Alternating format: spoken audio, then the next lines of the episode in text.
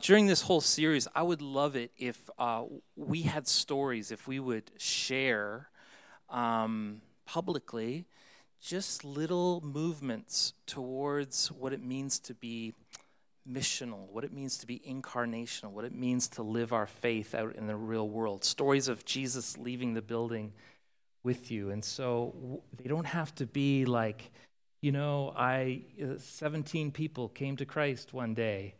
We're good.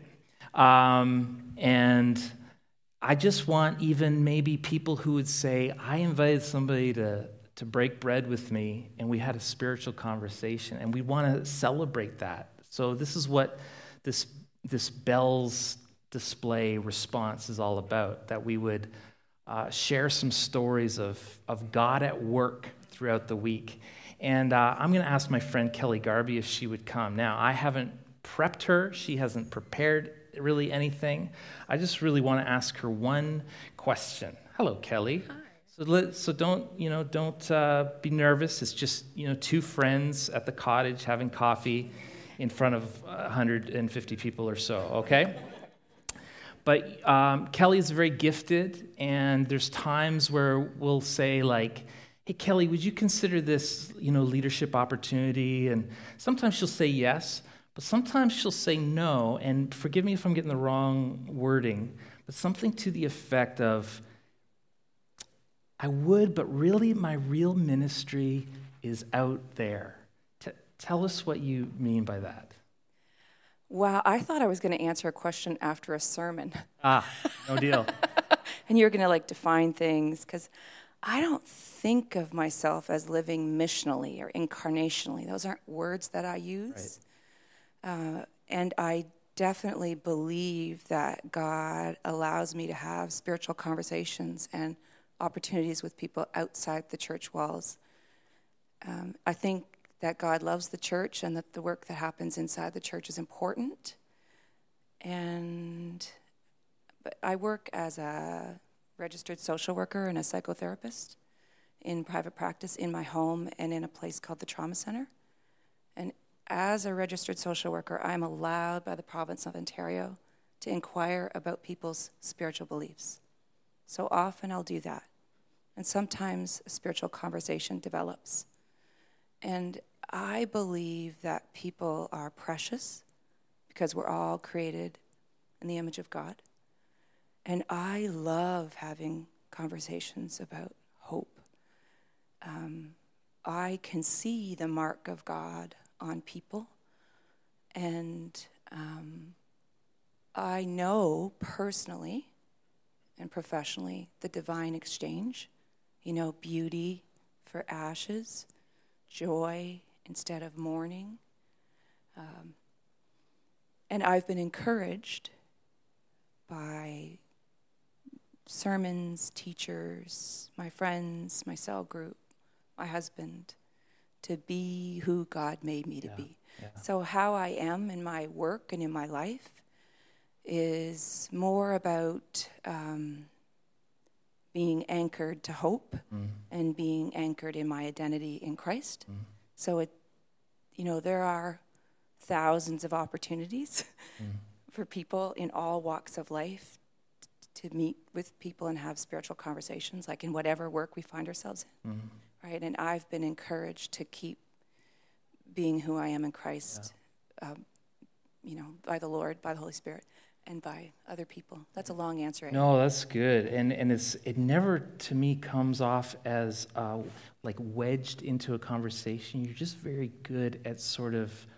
Um, bringing up spiritual things. I think you know you're a runner. You run with people. Does it does it find its way into organically into those that community of people? Yes, yeah, yeah for sure it does. Yeah. You do it. Tell us, teach us, oh wise one. oh, let's give God all the glory. Mm. Because this is the interesting thing, right? He uses imperfect people. He uses people who are afraid lots of times, right? Like, I was actually, you know, I feel afraid but I do it anyways. Mm. I met Elisabeth Elliot. One year I read all the biographies of dead saints, like as many as I could. And you know, she used to say things like, do it afraid, right? She was the wife of uh, Jim. Jim, yeah, who was a martyred person by the Ecuadorians. Um, so sometimes I'm afraid. But yes, I, I, I will offer to pray with people. And most people say yes. Mm-hmm. Um, and I offer because I sometimes hear God say, it'd be okay. Like, go ahead and offer to pray for them. And so I just offer. Mm. And it, it comes like, like these videos, it comes out of relationship, it comes out of listening. Um, and so, yeah, I've, I've prayed for the women that know Jesus and don't know Jesus that I run with. Wow. Yeah, like, what do you think a non church, for all, you know, probably irreligious, would say yes to that invitation to, of prayer? Because we, we're seeking, right? Yeah, like yeah. we're seeking people, right? People are wondering about the meaning of life and hopefulness and, you know, when people are depressed or anxious, it's not just a little symptom, right? Like there's a deeper thing to that, yeah. right? Um, so, uh, like, yeah, I think prayer is so powerful. It's mysterious. I don't exactly know how it works. I just know that the Holy Spirit, like God, values people. He sent His Son to die for people. And when I try to partner with God and when I try to recognize that priority, then opportunities come my way. Like recently, I had the opportunity to pray for a client in my office, and what I'd learned over a series of visits, like, and, and I, I, if I offer to pray for someone in my office, the formal session is closed. It's voluntary. It's consensual. I'm not forcing my faith on people. Like it's a very voluntary uh, thing. But I, I learned that this person uh, had a mother-in-law who passed away, who was a complete Jesus follower who prayed for this person all the time. And I thought, wow, and now God has given you on your journey a praying therapist. Mm. Like, isn't that interesting? Mm. I'd been praying for this person a lot longer than I had ever prayed out loud for this mm. person in front of this person. How cool. Does that make sense? Yeah, totally. Mm-hmm. You're preaching my message now, and this is very cool because we, you don't know what I'm going to talk about. Maybe that's why it's cool that you came up first. Uh, will you get ready to um, put these notes together and then uh, preach a message some Sunday? Because I think we could learn a lot from you. Yeah, yeah. Okay. Thank you. Thank you. That was Kelly, everybody. And uh, I feel like I learned how to do this living incarnationally thing. Um, I don't know if you have of that generation that put bumper stickers on your car. Uh, we have nicer cars these days, so people don't want to like you know. Uh, here's some ones that I remember from years ago. Your kid may be an honors student, but you're still an idiot. I like that one. I would. Um, I I love cats. They taste just like chicken. That. Here's a bumper sticker. Sometimes I wake up grumpy, other times I let him sleep. Huh? Come on, these are great dad jokes. Um, where there's a will, I want to be in it. Very funny, Scotty. Now beam down my clothes. I, it's, uh, yeah, for Star Trek fans only. There are three kinds of people in the world those who can count and those who can't. See, you'll get that on the way home. Here's a bumper sticker. Why is abbreviation such a long word? Uh, yeah, thank you, Kelly. I, I feel like there was a time in our Christian faith and our Christian experience where um, sharing our faith, where we turned evangelism into something like a, a quippy bumper sticker, something that would fit nicely on a t shirt. Turn or burn, if you were to die tonight, do you know where you'd spend eternity? You know, my boss is a Jewish carpenter, and I'm his lazy employee or whatever. And, and there are, are few words that strike fear, I think, into the Christian heart more than the word evangelism. I talked about this last week, where we feel pressure and guilt and shame. You know, maybe you have been part of conferences. Uh, I can think of my own youth experience where everybody got sort of worked up into a, a frothy lather and then sent out, you know, like, now go and share Christ with at least three people before bedtime. It's like, it's already 10 o'clock, you know? And uh, would you believe me if I said that I'm actually uh, an introvert? It's, it's true.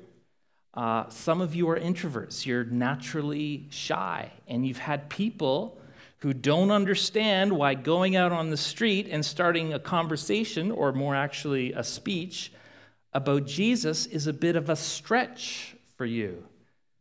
Do you care about people? Do they ask? Like, how do introverts go to Elevation Church? I don't know. Touch somebody right now and tell them that they're blessed to be stressed. And it's like, do I have to touch somebody? Yes, touch somebody. Um, I, I'm not going to add another burden to you. I don't want to add another burden. I am not a street witnessing person. And I think authentic evangelism is never motivated by guilt.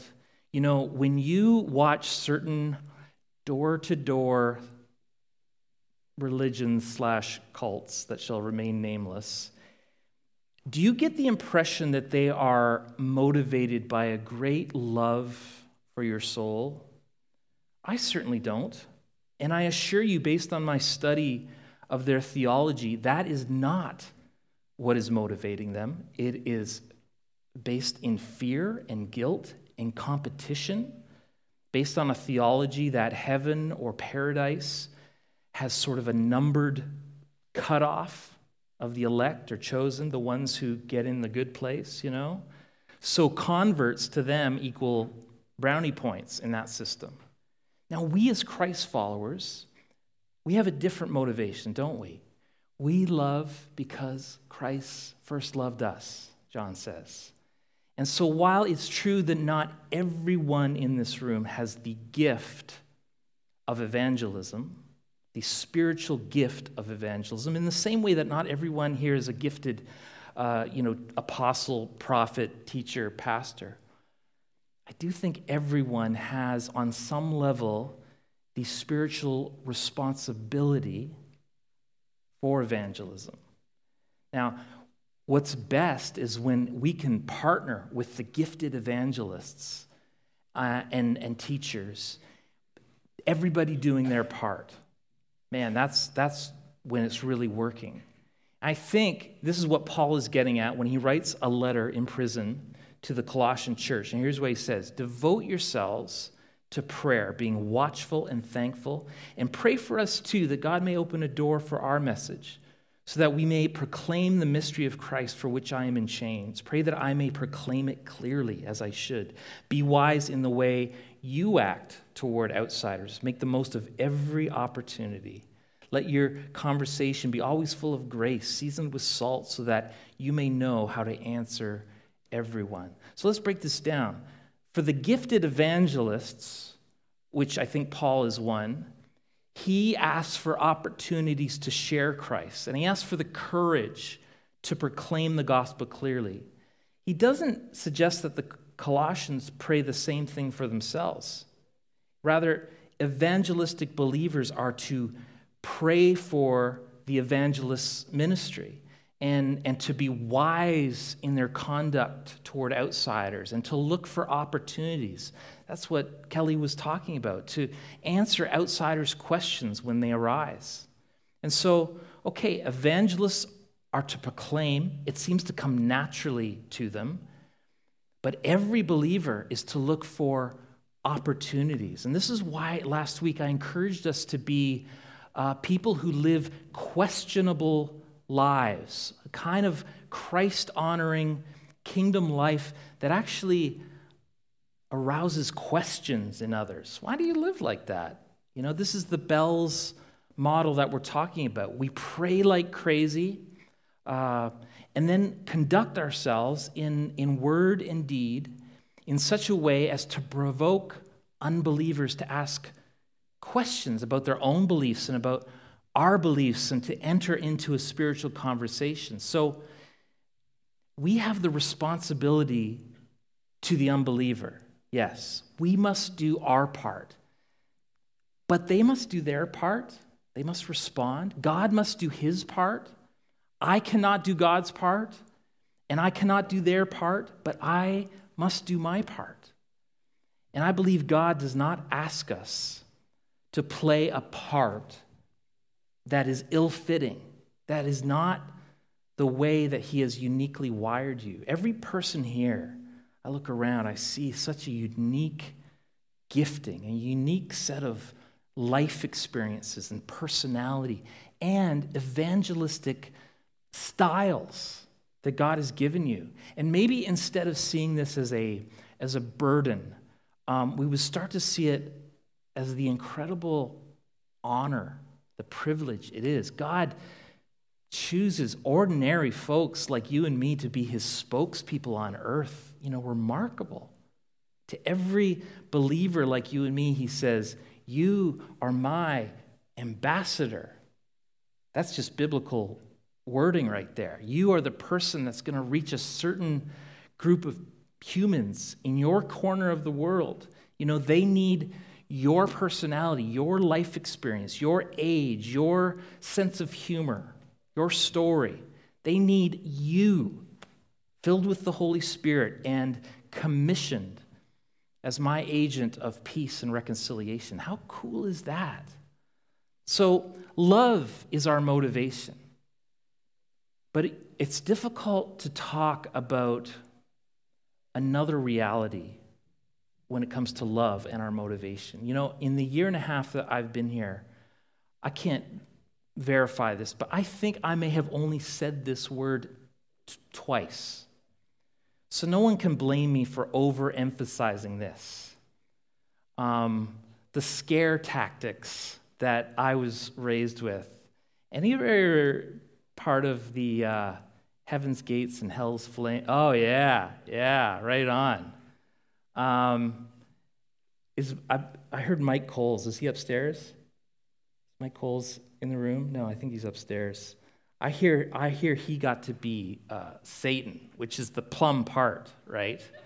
I just was the drug dealer, you know. I was, you know, one day uh, thought I'd be Satan, but the truth is, is that this was a very um,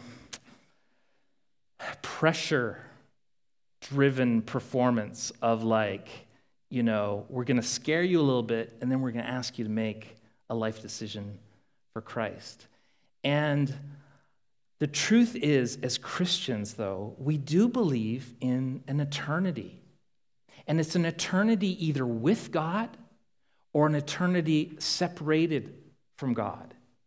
And the theme of hell is actually a recurring topic of Jesus' preaching. He talked about it a lot. He confronted the religious and the irreligious, and the rich and the old, and the young and the poor. And he preached that unless they repented, they would die in their sin and face judgment. And it broke his heart, I believe, that people were going to be eternally separated from him. So I don't know exactly what hell is. If anyone tells you that they got all the deets, I would be very suspicious of them. Scripture gives us some hints. What I do know is that it is separation from God, separation from the lover of our souls. And I, I believe in a literal hell. I believe in it, I believe in it rationally. I believe in it emotionally. I'm not neurotic about it. Um, but it bothers me. It snaps me out of my selfishness. Um, and I, it should for you too. I don't know if you remember this, Vicki. I was thinking recently about when we lived in Chatham some 17 years ago or so, and we had a next door neighbor who was renting the basement, and he quiet guy. He'd come and leave at odd hours. And one day he tied a rope around the basement fixtures and he took his own life. And I wondered then, and I, I, I was reminded of it recently, about my impact or lack thereof. And I say it again, I'm not obsessed about it, but there are people I want to share eternity with. And Jesus came so that everybody might share eternity with him. So it motivates me on some level. Do you understand? I hope it motivates you on some level too. I'll tell you though, what really motivates me, Johan actually prayed about it this morning in our, in our board prayer. You know, the amazing joy of leading someone to Christ. If you have had that privilege, I mean, is there anything greater? Like when people say, I, I was lost until you invited me to fill in the blank. I, thanks for reaching out to me. Um, thanks for trying to answer my questions and putting up with all my nonsense. Thanks for loving me when I felt unlovable. Thanks for showing me the grace of God. Man, you only need to hear that once to get really excited about sharing the good news. And so I think we ought to get a lump in our throat when we see our friends, our coworkers, our family who are searching in the, in the garbage dumps of life. You know, we ought to weep at the thought of them forever separated from God. We ought to, I think, even lay awake at night thinking of creative ways to reach them.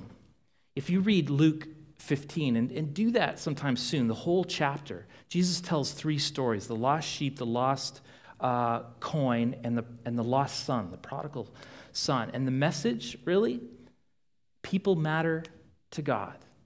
People matter to God. And you'll notice in those stories, the emphasis is not on what the sheep and the coin feel, but what on God the Father feels.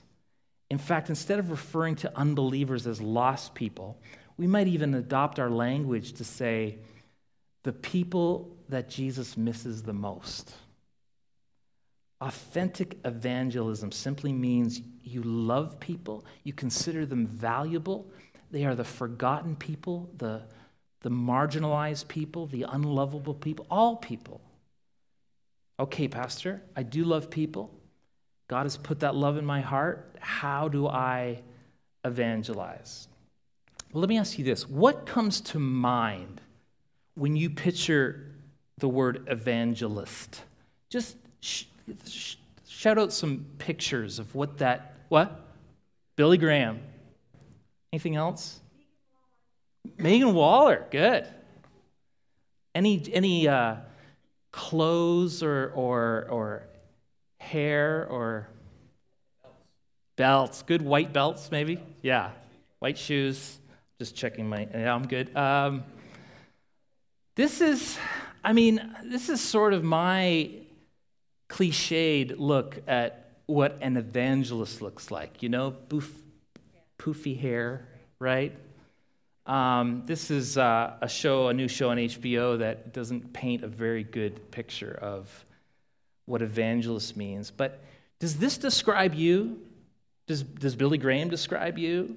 Um, I'm afraid the world has co opted kind of the, to describe the worst tendencies, or at least that rarefied personality. You know, the Billy Graham, the Reinhard Bonnke, and evangelical, which is ostensibly what we are as a church, has been, that word has been co opted, I'm afraid, co opted politically. And I'm not even sure, I, you know, if I want to be identified as evangelical, but what it really means is a church that would evangelize, share the good news of Jesus. So, whatever you call it, evangelical, missional, incarnational, I just, we are on a mission. Jesus has given us this mission, and Satan loves it. Uh, when the extent of our faith is a bunch of Christians going to church with a bunch of Christians. If that is it, what are we doing? So I want to tell you this morning that God has wired you in such a way to be an ambassador that actually fits you. It fits well, fits your personality.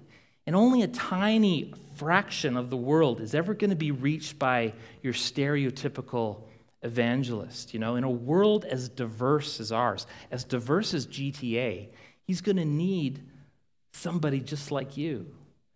And if you get nothing else out of this morning, just hear this. You do not have to be someone you're not to evangelize, to share the good news of Jesus beyond these walls.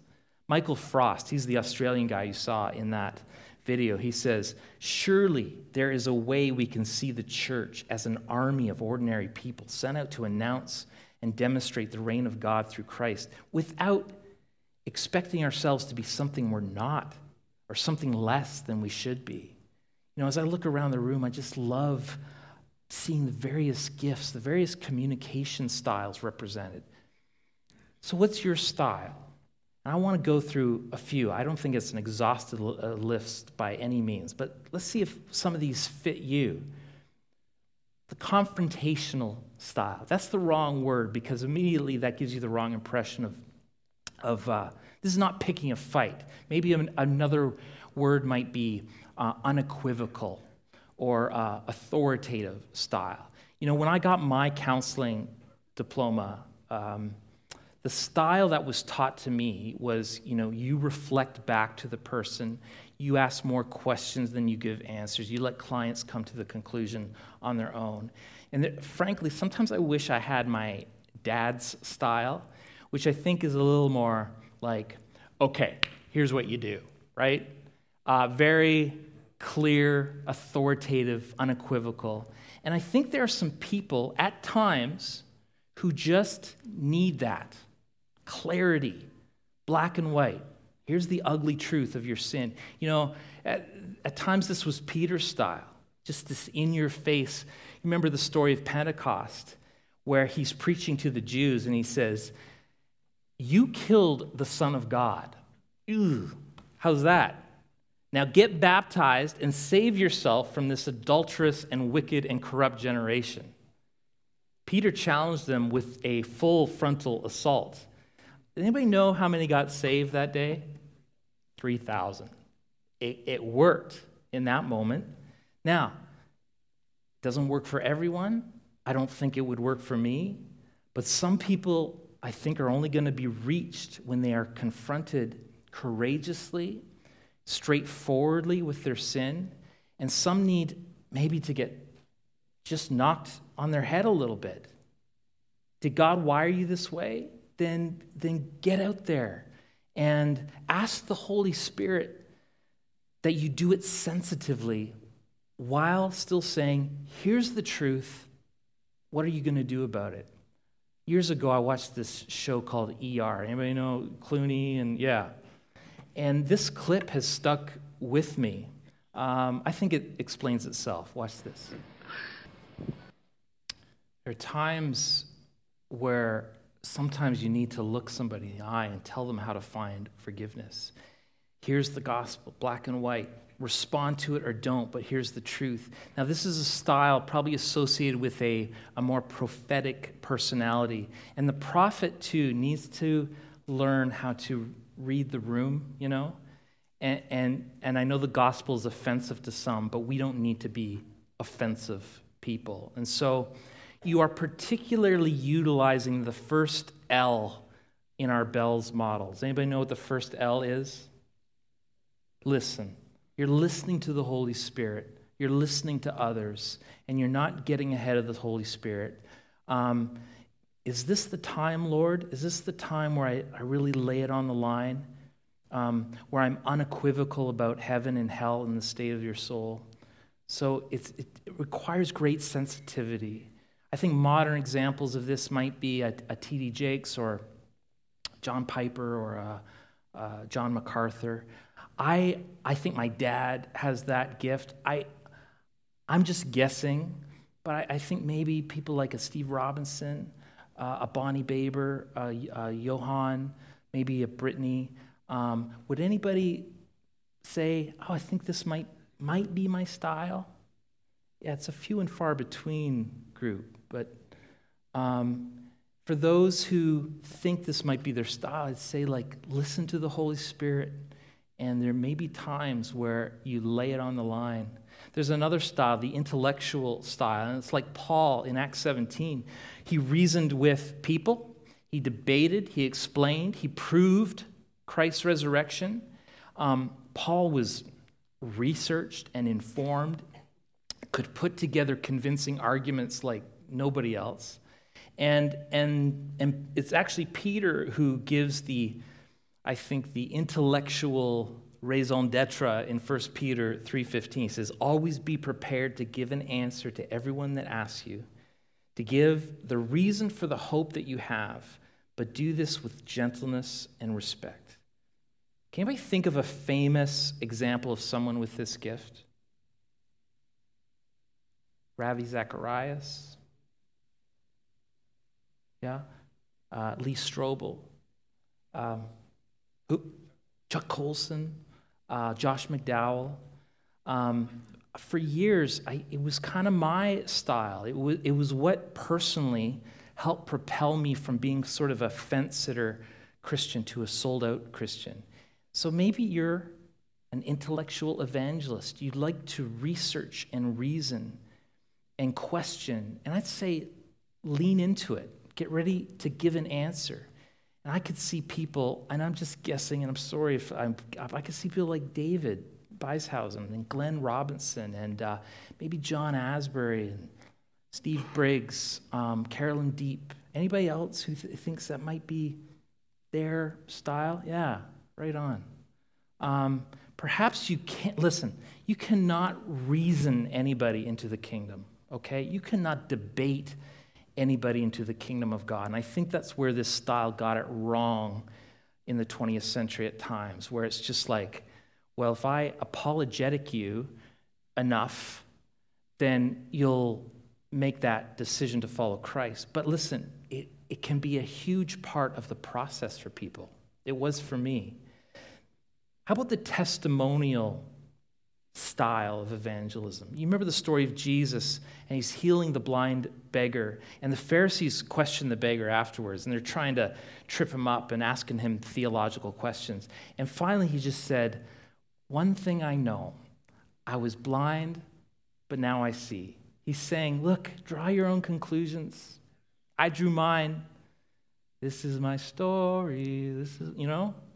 And many unbelievers, they don't need to hear another sermon and they don't uh, need to read another book. What they need is to hear a story from an authentic, sane Christian who just tells them a bit about their transformed life. I think we need to get in the habit, the practice of telling our story. Like if you were asked to give your three minute elevator pitch story for the reason the hope that lies within you, would you be able to? Some of you, some of you are natural storytellers. You have a powerful story. Tell it. I think of, I think of Paul. I think of uh, Glenn and Christine, Rebecca, um, famous storytellers like uh, Bethany Hamilton, the surfer, uh, Brian Welch from Korn, uh, uh, Nick, Vus- somebody help me, Nick Vujicic? Yeah, you know what I'm talking about. Um, what about the relational style of evangelism? In Mark 5, uh, tells the story of the man who was possessed by demons in the tombs. You know the story? And Jesus heals him, and the man is so overjoyed. He asks if he can follow Jesus and be part of this traveling evangelist team. And Jesus actually refuses. He says to him, Go home to your family and tell them how much the Lord has done for you and how he had mercy on you. He says, Go home and be a relational evangelist. Share with your family and friends. Like, you don't need to go cold calling, knocking on doors um, with people you don't even know. You don't need to even go to seminary, uh, get on the speaking circuit, or anything like that. You have family and friends who need to know about the hope that lies within you. And so go live a transformed life in their presence and pray for them and wait for opportunities and be available when someone says, How can I get what you have? And interestingly, if you read ahead in Mark and Jesus comes back to that area, there's now a whole bunch of new disciples. It doesn't say it explicitly, but I wonder if it was that demon possessed man in the tombs who lived a relational evangelist life in that town. Um, some, some folks, I think, uh, fail to notice the evangelistic opportunities that are right under their nose, you know. And they feel bad because they, they haven't never been to Africa or Indonesia. And, the, and all the while, God needs someone exactly like them right where they are. I think of all the relational people in this church who are just gifted relationally. Maybe this is you. How about an invitational evangelist? You know the story of the Samaritan woman? Jesus meets her at a well, and she has this life changing encounter with Jesus. And what does she do? Well, it says in John 4 Then, leaving her water jar, the woman went back to town and said to the people, Come, see a man who told me everything I ever did. Could this be the Messiah? Instead of trying to recreate the conversation she had with Jesus, she goes home and she begs the people, Come, hear Jesus. And they did. And it says that many Samaritans were saved that day. She was an invitational evangelist. She knew she couldn't share the message alone, so she invited them to someone who could. You know, many people condemn themselves because they don't have a, you know, great story. They don't find themselves particularly intellectual or confrontational. They feel they have nothing to offer as an evangelist. Well, God wants them to do what this woman at the well did invite people to come and see. You know, I think some of the most encouraging feedback I received about NAC when we did a little survey was that to a person, people felt like this was a place they could bring people. That was really encouraging as your pastor, a, a, a safe place to bring guests. And so we still continue to learn and tweak and, and make our time together engaging and excellent and applicable and surprising.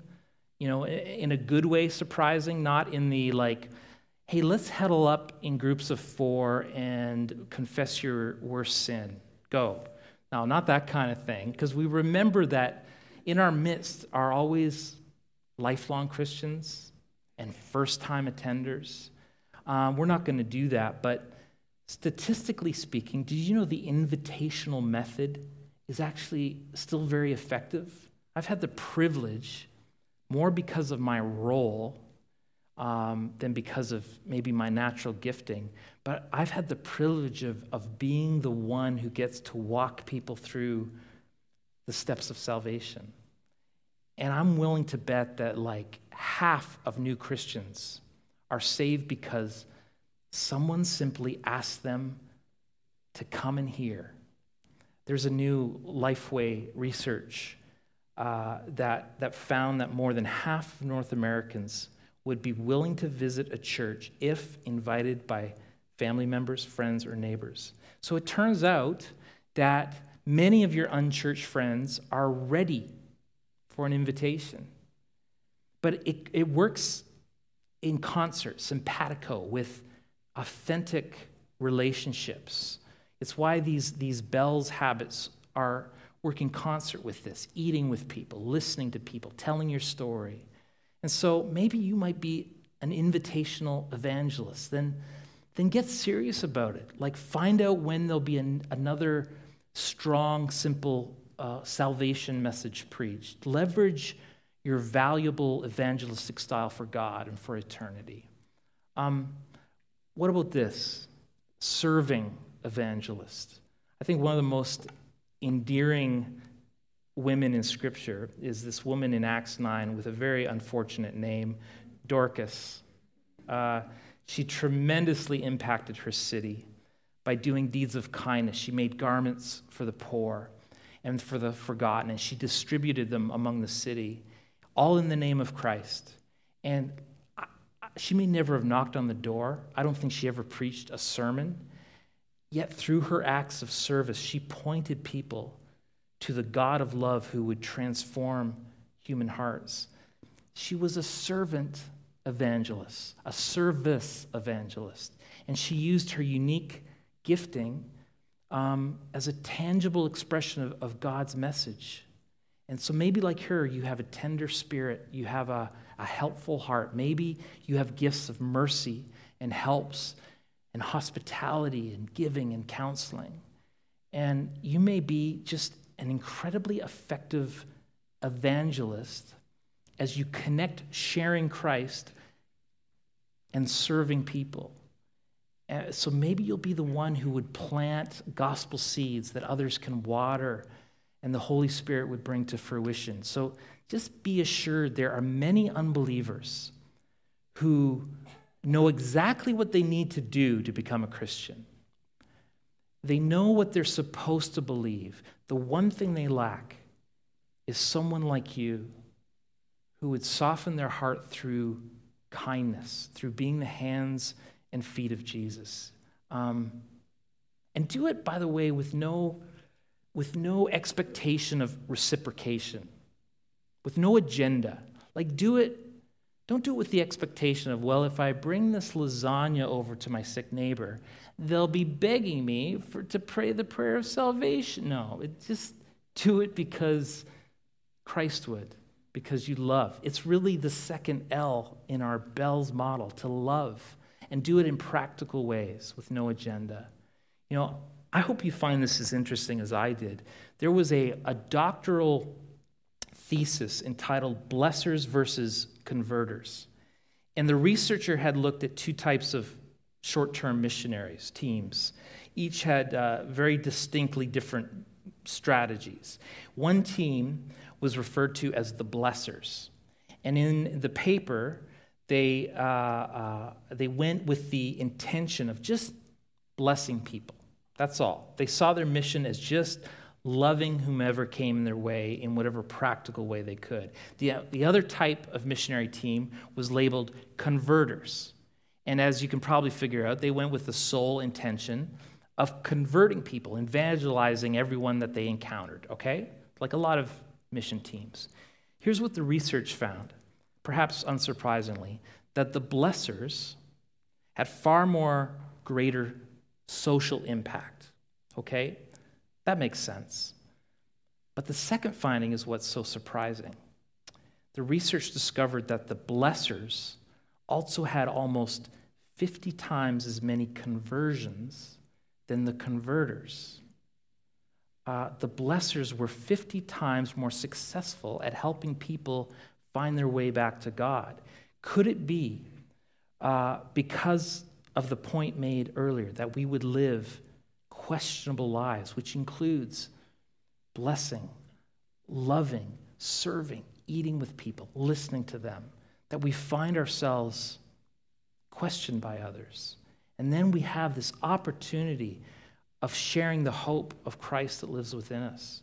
I would like to give you actually an opportunity to, if this is sort of resonating with you, of sort of building in your heart, we have a Serve Our City team that is coming. And uh, it's, it's a chance to um, love on a, a population in Newmarket that is very underserved, that is hungry, quite frankly.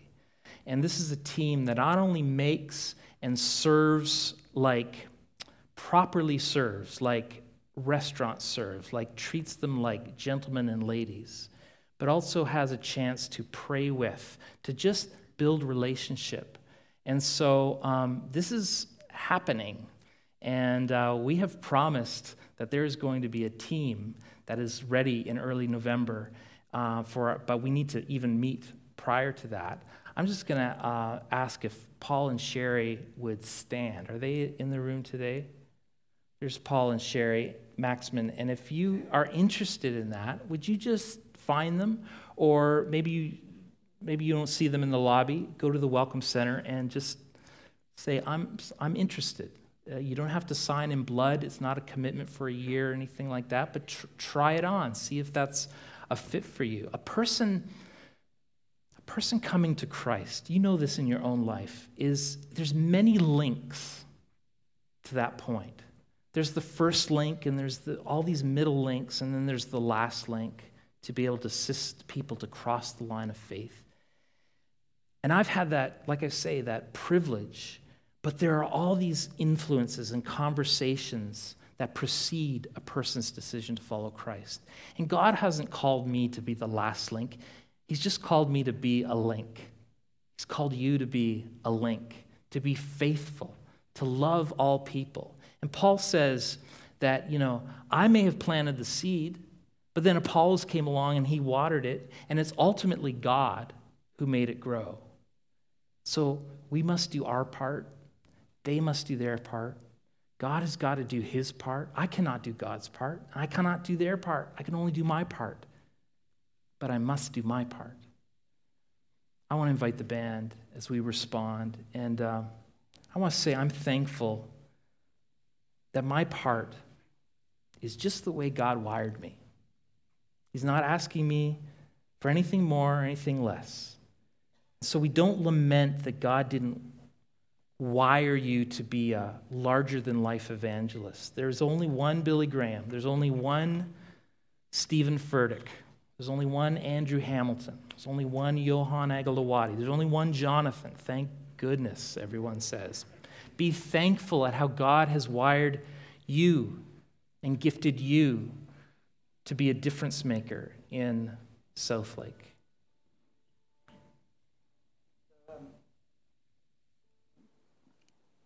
Hi. So, um, yeah, just a, a, couple of stories then about some of the things that Jonathan's been saying. I think, I think one thing to start off with is that um, if you don't feel you can do this and you're a parent, we all we all help our kids to come and know the Lord and we teach them the way. And if, if you can do that, why can't you do that with your neighbour or the person you meet at the gym? Um, there was a time um, in the first place I worked, there was a, a small group of Christians that met, and we put on this event which was What's Christmas Really About? And we were asking people in the office to come. And um, so we might have had 15 people come out um, to my home, gave them some food, and we talked about what Christmas was about. And um, I asked one of them, Why did you come? And his answer was, Because you asked me. Mm. And then um, one of my friends, Neil, um, that was that was the starting point. And for over many months, we spent time together, and and um, a whole group of other people from young people from the church. And we're we're in the pub one evening, and um, he goes off to the loo, and we're going. Oh, should we ask them to come to church with us tomorrow? And we're going. Mm. So finally, he comes back, and we say, "Would you come to church with us tomorrow?" And he said, "I've been wanting to you to ask me that for for weeks." Mm-hmm. And so you know, later on, I had the pleasure of of of leading him to the Lord, and um, and so it's just like in workplaces. There's so many opportunities. I mean, this is Neil's story, but there's a time where he got upset with someone, and he went back and apologized, and that that person said, "Well, you must be a Christian." So even in our failings, we can have an impact. Mm. So I, th- I think, I mean, for me, I can remember there's this guy, he was, he was um, trying to buy a house and his mortgage wasn't coming together. And so I go, well, I'm going to pray about that. And so, you know, my prayer was, God, I've said this, you've got to do it. and um, it's just taking those little opportunities. I mean, in the office, if, um, if there's somebody who's, you know, just tells me a story about their kids um, are sick or whatever, I'll offer to pay. And um, if um, I got a friend who was like a hard atheist, and he he just he would say like, "You're an intelligent person. How can you believe in God?" But um, when a family member was sick and I offered to pay, he says, "Thank you." Mm. And so, it's it's it's it's not that hard. It's even just saying, "Look, what did you do this weekend?" I went to church, and I, you know, I somebody asked that on Friday morning. I come to the prayer meeting, and I said, "Well, I was in, I was in the prayer meeting." And she's, she grew up in um, Iran. Um, she would say she's a, an atheist as well because she's part of Baháʼí religion um, from the Muslim faith. And then she asked me, "Well, what do you do when you go and pray?" And I had an opportunity. I said, "What we do at church and stuff." She said, "Well, maybe that's something I I might be interested in." Mm. And so it's just little things. You can just Take those little opportunities and it opens up doors. And um, yeah, so I'll encourage you to do that. There was, there was one thing, I've, there was somebody I knew for years and years and years at orchestra, and it was after many, many years that I discovered he was a Christian. And that really saddened me because, like, I've known this guy for years and I didn't know. So at least make sure that the people around you know that you're a Christian. Mm. Hmm. Good word, brother. I've been waiting weeks for you guys to ask me. I wonder how many are just ready. We're going to sing. In fact, if you're able to, I'd invite you to stand and say, um, shout it. We're going to proclaim it from the mountains that He is God. And then one day believe that all will sing out hallelujah. Will you stand with me? And I, I, I think this is a great time for response. If you've had one of those bell moments this week, would you hang a bell on a ribbon? Or if you have yet to write down on the canvas the name of someone that you're going to faithfully pray for, maybe two people, maybe three people, maybe five people, I invite you to share that. If you weren't here last week and you think, uh, I'm not sure I want to put their name, just know that you can put initials or you know, family doctor scribbles, you know, and, and you'll know and God will know, but we're going to continue to pray for people to experience Jesus. Let's sing together.